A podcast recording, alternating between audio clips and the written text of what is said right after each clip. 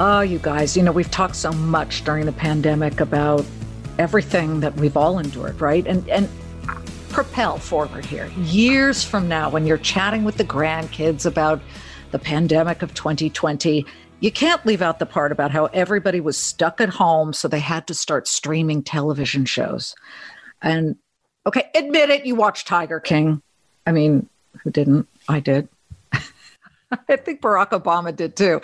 All right, far and away, one of the two top most popular shows during the lockdown was The Queen's Gambit on Netflix, right? I mean, if you know chess or you watch that drama, then you know that chess is a lot like life. Every move matters and impacts every turn thereafter. But chess is also a lot like business. Your strategy guides your success. Sometimes you make the wrong move, you stumble, you fall, but it doesn't mean that you can't win down the line.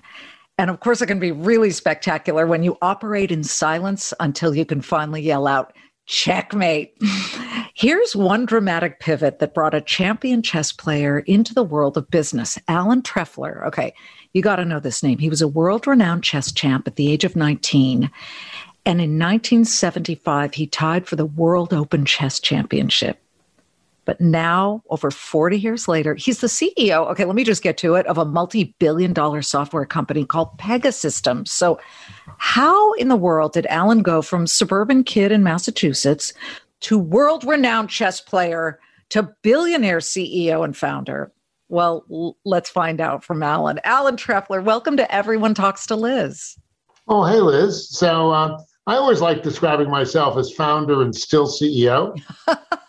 You know, because, you know, CEOs come and go, but, oh, yeah. You know, the way I found the best way to build something was to go out and start it.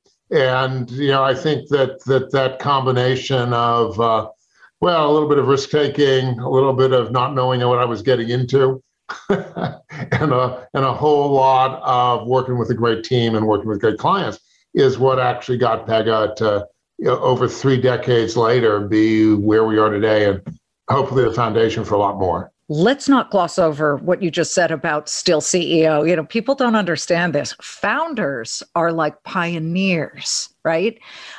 CEOs are more like settlers. They are two different animals. So when you can actually go from being the pioneer to then the settler, that's a big deal. That's a neat trick, because they often kick out the pioneers.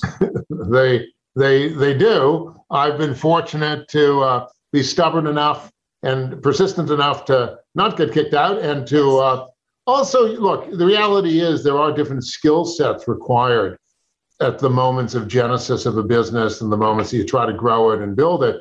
And it's been an interesting journey to try to pick up those evolving skill sets. Yeah. Okay.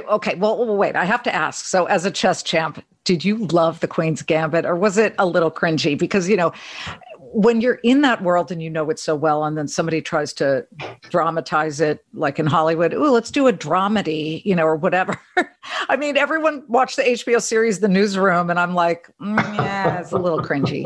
What did you think? I thought it was excellently done. Me too. And one of the reasons was they brought a Garry Kasparov, who had been world champion for 20 years, to come in and actually be sort of an advisor to the team, to make sure, you know, what normally happens in those things is they're actually like dumb mistakes on the board, or the pieces aren't set up right. And all of the games that were played actually were drawn from famous master games, and of course we're all 100% accurate. So from that point of view, it was very uncringeworthy, and actually I think showed some pretty excellent chess. Well, you know, I come from a chess family. I learned way later than all my siblings, because my dad was such a believer in chess as sort of a metaphor for life in many ways. But how did you come to learn and reach such lofty heights in the chess world?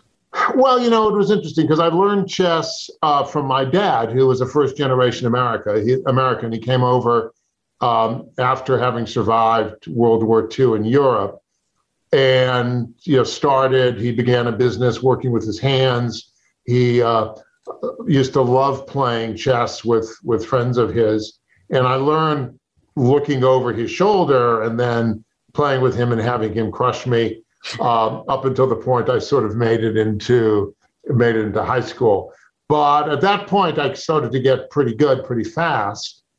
And, you know, I think he might have been a little bit himself sort of cringing the first time I won. But, you know, later on, he was extremely excited as I became the New England junior champion and the, you know, high school champion at that point. And I just sort of, I would describe as fell into it. I found it was just a very interesting and natural way to express thought and to engage and be able to spend time with somebody, which is a wonderful thing. Well, I also don't want to gloss over you becoming this champion. You got to take us to the game in 1975. You did enter this World Open Chess Championship, but you were ranked 115th.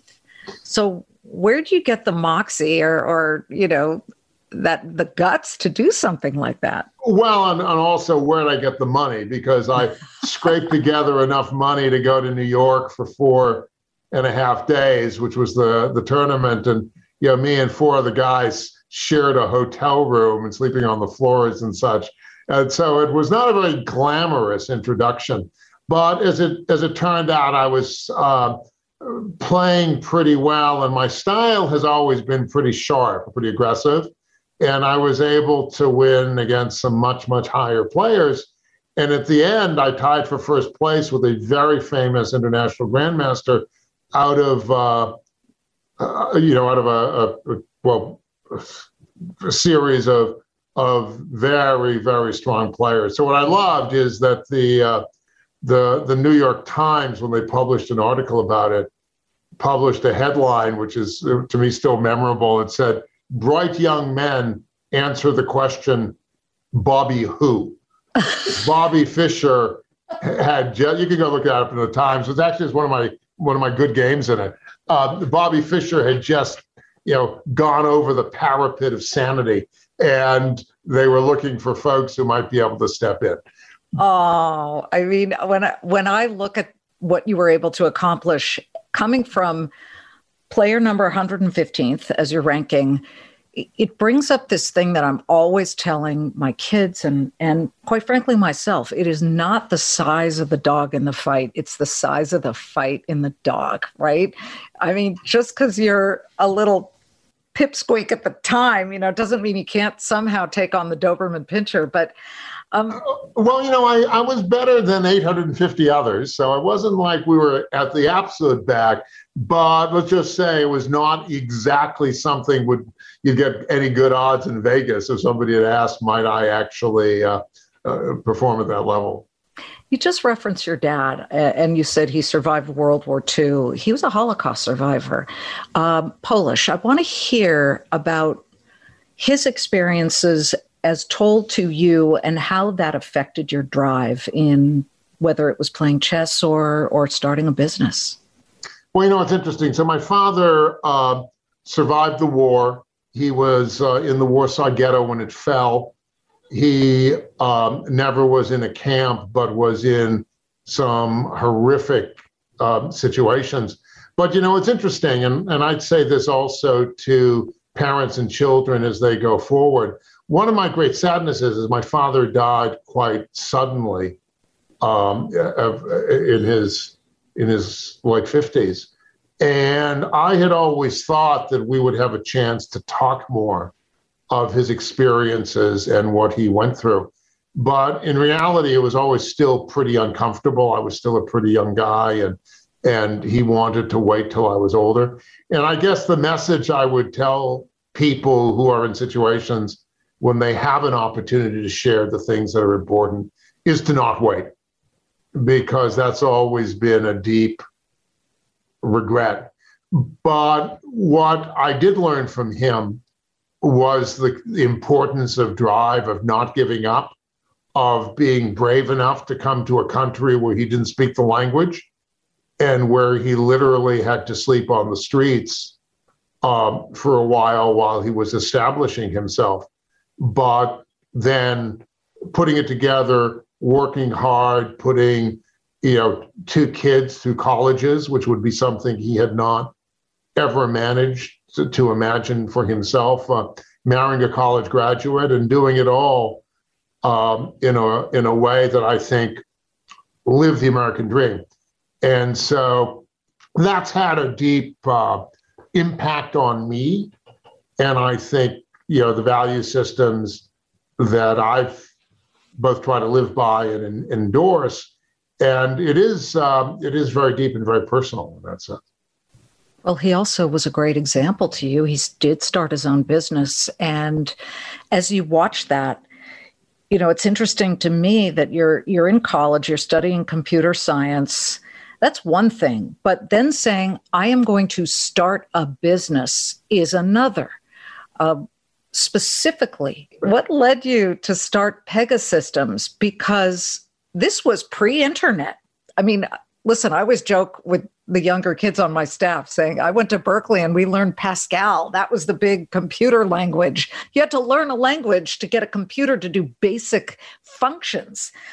But you said, let me go start a business in this world. Well, I didn't say that right off the bat. So I went to work. I actually spent the better part of a year working with my father, helping him move the family business, which he had started and was what I grew up working in. And then he really, you know, didn't think that that's where I should continue to work. So he wanted me to take advantage of my education, and I went into computer consulting.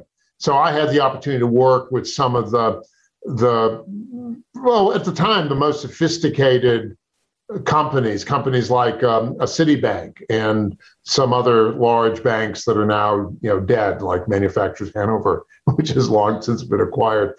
And I had a chance to see what was considered, you know, particularly at places like Citi, the state of the art in technology. And it led me to believe two things. One, it led me to believe that, boy, there was a tremendous amount that all this emerging technology and all the newest computer technology could do. And two, there was still a lot of opportunities to do it way better and to do a better job of taking care of the business people. And that was not being addressed by the way a lot of folks were thinking about technology. So I actually spoke to my boss about trying to do what I ended up doing. And he told me that, well, you know, he didn't think anybody would go for it. And so 2.5 years later, I decided I would go branch out on my own and start something. It was as a result of a bit of a cosmic push, but sometimes you just got to seize the moment, as it were. I don't know if you know Eric Yuan. He's the founder of Zoom, but he had the exact same experience. You know, he was working at Cisco.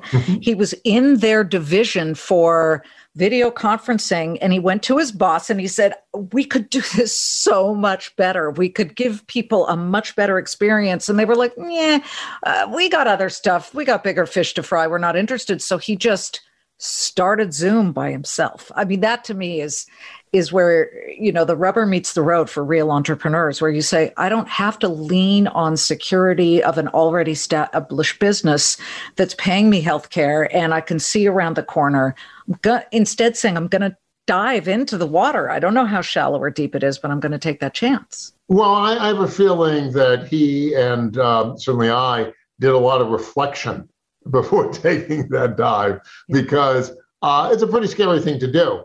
But it just seemed like the thing to do at the time. For me, the company that I was working for had been acquired, and I definitely could get another job. I had the opportunity to go to a Stanford Business School, or I could start something.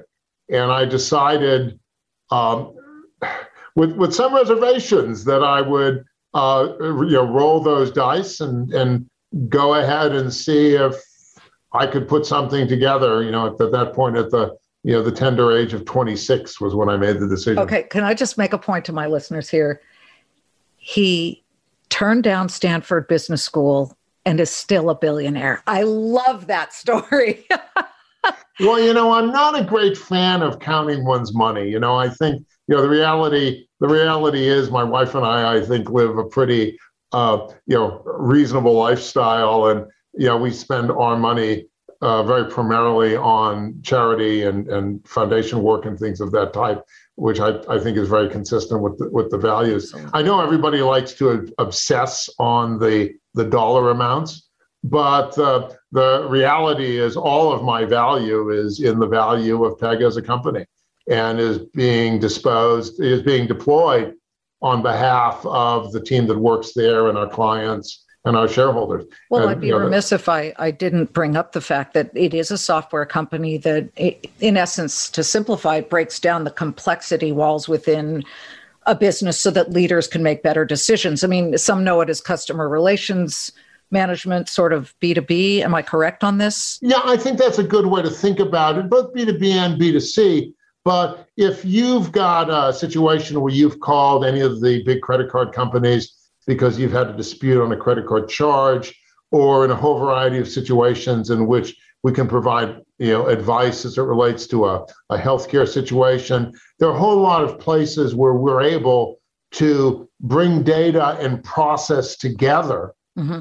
to help organizations just do a better job of engaging with their customers, both from the point of view of making them more satisfied, but also being more efficient. And that's what we've built the company around. This is Everyone Talks to Liz, and we'll be right back. We're driven by the search for better, but when it comes to hiring, the best way to search for a candidate isn't to search at all. Don't search, match with Indeed. If you need to hire, you need Indeed. Indeed is your matching and hiring platform with over 350 million global monthly visitors, according to Indeed data, and a matching engine that helps you find quality candidates fast. Ditch the busy work. Use Indeed for scheduling, screening, and messaging so you can connect with candidates faster. Join more than 3.5 million businesses worldwide that use Indeed to hire great talent fast. And listeners of this show will get a $75 sponsored job credit to get your jobs more visibility at Indeed.com/Clayman. Just go to Indeed.com/Clayman right now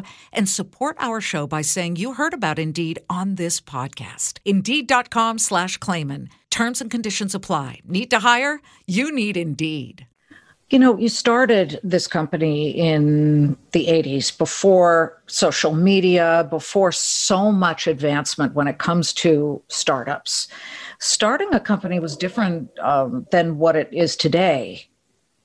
How are the differences amazing you? Do you think back on that moment in 1996 where you took Pega public and how different it is today? Well, or even going back into the mid-'80s when we were birthing Pega and making the ideas work, in some ways it's much easier, but in other ways I think it's harder to achieve a real long-term outcome.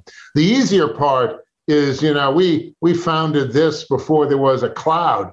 So we actually had to go out and buy a real computer for hundreds of thousands of borrowed dollars to be able to write the software on. I mean, some of the things today, which you could do with a wave of the hand and a couple $100, were like major decisions that really, really sort of racked our brains about what we were capable of supporting and doing, et cetera.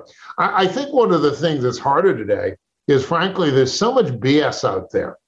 Everything to me in this business, it sounds the same. There's so much hyperbole. Mm-hmm. There's so little differentiation that I think that for a company that is being born or growing, it's even harder than it was to get distinguished air cover, to be able to get people to really understand what you do, because everything sounds the same.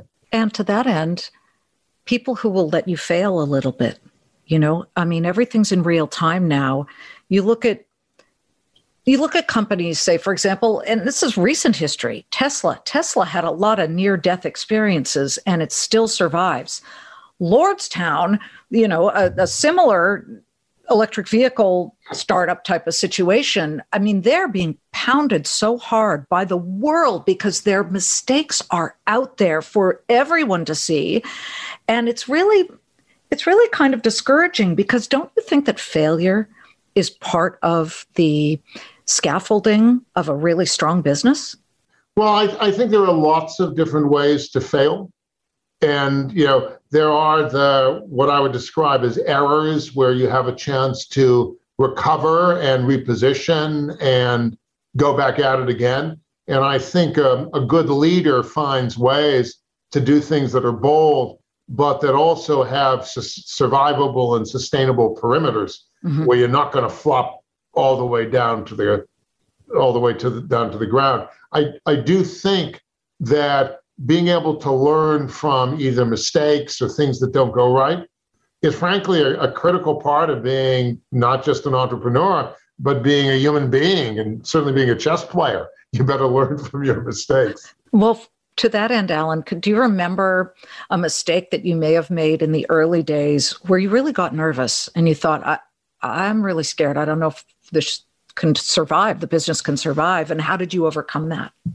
Well, I can remember some, you know, really critical moments where we had to make decisions about if we wanted to, you know, invest in this type of technology or another type of technology, because you can, particularly when you're starting out, you can't do it all. And also about deciding who some of the key members were to bring on the team and trying to figure out if you could, you know, improve somebody who had lots of skills, but or might not fit culturally, or, you know, and, you know, I think from some of those mistakes, I learned some, you know, pretty important lessons. Sometimes it have to be relearned, but, you know, for example, I don't think you can ever fix people problems with process.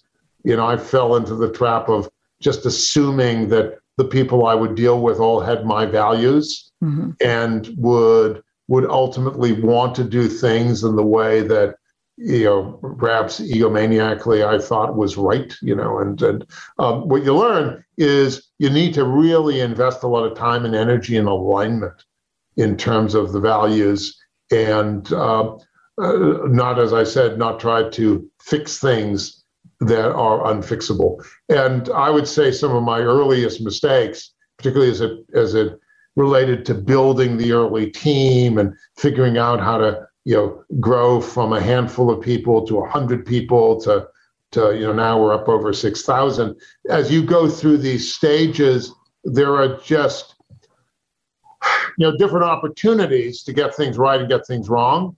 But I think a lot of the lessons about the importance of values and great relationships and investing the right time with people and being highly vested in customers, I think those are things that persist. Well, what is the trick? Teach me, because, you know, we all care passionately. In fact, find any successful person and they care uber passionately about the climb, the effort, the reach, everything. And you get people on board, and some of them, they look at it as a job, not a career. And you want them to be as focused as you are and care as much. And I remember saying to a manager once, I want to win so badly that I sometimes can't sleep at night. And he said, so do I. And I said, but a lot of people that are here don't. And he said, 10%. Liz, all I need are 10% of the people to be like me. In fact, and he claimed it was Eisenhower, but since then I have searched every Eisenhower quote and I can't find it. So if anybody finds the damn thing, get it to me. He says Eisenhower said, I just need 10% of the people to fight as hard as possible, and then we can do it and succeed and win. Well, you know, I think you should aspire to more than that, but I do think that getting those values right is key. And there's a, you know, I'm not a great fan of lots and lots of business books, but there's one that I think really, you know, I read much later in my career that encapsulated some of this that you know, I'll share. It's by a guy named Patrick Lencioni, who writes a lot about how to get teams to work together. Mm-hmm. And what he talks about is that the critical aspects when you bring somebody into the team is not just are they technically capable and can they do the job and do a great job. You can easily get a sense of that. Or if they can't, you'll know it quickly and be able to rectify it. He describes the three aspects of differentiation there as being, is the person hungry? which I would interpret as what you're describing. Do they have that passion that they want to achieve that's important to them as part of who they are? The second is, are they humble? True humility, where they're able to recognize both some of their limitations and also the importance of the views of others. And the third is, are they people smart, which is, can they really engage with other people? And, you know, I would tell you that with a lot of hindsight, when I look back at it, those three attributes, hungry, humble, and people smart, really, I think, defined a lot of the elements of the value system. You know, the way we've described it at Pega is we talk about it as being externally focused. That is, instead of thinking of the world and what we're doing and what we're trying to achieve from our own vantage point, to really look outside and say, what would this look like to a customer or to a participant or somebody who is trying to use this technology? And to be pretty, you know, well, self-critical about, is it really good? You know, there's a lot of stuff out there that was obviously good for the inventors, but not good for the people who had to use it. So do you recall the name? Was it called The Ideal Team Player? It actually is The Ideal Team Player. Okay, Patrick Lencioni, The Ideal Team Player. Because he's got a lot of books out there. He does. I happen to think that framework, even less the book than the framework, I think really hits a couple of core values that are easy to miss. So, Alan, you know, today your company's pulling in billions of dollars. You've got more than 5,500 employees. You work with big names, Bank of America, FedEx, Cisco, Heathrow Airport Holdings. Does your expertise in chess get any of the credit for your success? You know, I do think that I draw on chess and a chess sort of way of thinking pretty routinely as part of ongoing problem solving. I would tell you that dealing in business and working with a meaningful team and these sorts of clients is a lot more complicated and a lot more sort of multidimensional than any 64 square chessboard could ever be. So it's but the way of thinking. You know, I've described how a master thinks about chess as involving three phases. The first phase is pattern recognition, is what I'm dealing with in some way similar to things that I've seen that either worked out or didn't work out, and how do I figure out the pattern? The next stage is sort of if then else, given the pattern, how do I pick my moves and go through the, if I do this, they do this, what might come back, what might be different? And then the third stage, which is easy to forget, but it can be pretty important, is to kind of step back for a moment and ask yourself, what am I missing? Have I gotten myself sort of inculcated into something that's our old patterns and old moves? And do I really need to, not fall for a back rank mate or some other horrific mistake? Because you can talk yourself into things, and then only if you step back, you say, well, maybe we're missing a couple of things there. So those three phases, which I associate with how I've thought about chess, I think are highly applicable in a business setting as well. Do you think they should teach chess in elementary school? I think that it's a great game for kids. I would strongly recommend that people teach their kids how to play chess. I think that it does provide a level of structured thinking. It's not for everyone. No. So, I wouldn't make it a required curriculum, but I think it should be encouraged. You see that 60 Minutes episode where the kids from a poor region of the country, I believe it was in the South, I'd have to check that, but a top chess master went there and said, I'm going to live here for a year, going to gather up a bunch of, as the kids describe themselves, poor redneck kids. I'm going to teach them chess, and I'm going to see how high they get in the tournament process. And they won it. There was a big tournament. They came to New York. I don't know what it was, but it was a lot of kid teams, and they won. Yeah, as I recall, that was a wonderful story about a national championship team. And I think it really showed that with great teaching and with the ability to kindle some passion in the students, that you can really pull out that sort of inner drive and get kids who otherwise might not have ever felt accomplished in an objective setting to actually be able to go and have that sense of accomplishment and pride that they were able to really kick the butts of a lot of, you know, much more privileged sort of groups and teams and settings. I think that's a terrific story. And I do think chess is an example of something that does create more of a level playing field for people who have that passion to be able to dig in and accomplish. Alan, you know, as we finish up, I would love to know what you think your father would have thought of the success you have found. And I'm getting the sense here, the more important part of this, the philanthropic piece of giving so much away to so many different needy organizations. I'd like to think that he would be both happy and proud. I think he would be a little bit relieved because there was a part of him who, at least from what he told me, was always sure I was going to be an incredible failure. So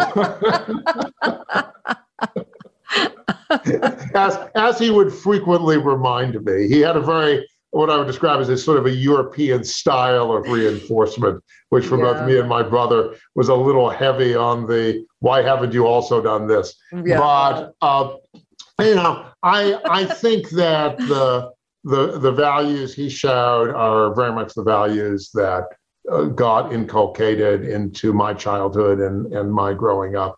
And it is a great sadness for me that he never actually got to see me start the business and grow the business.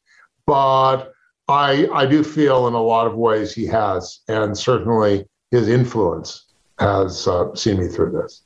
Oh, it's an amazing, amazing story, and many, many more successes ahead for you and your family. Alan, thank you for telling your story to Everyone Talks to Liz. Well, Liz, I can understand why everyone talks to you. You're a really easy person to talk to.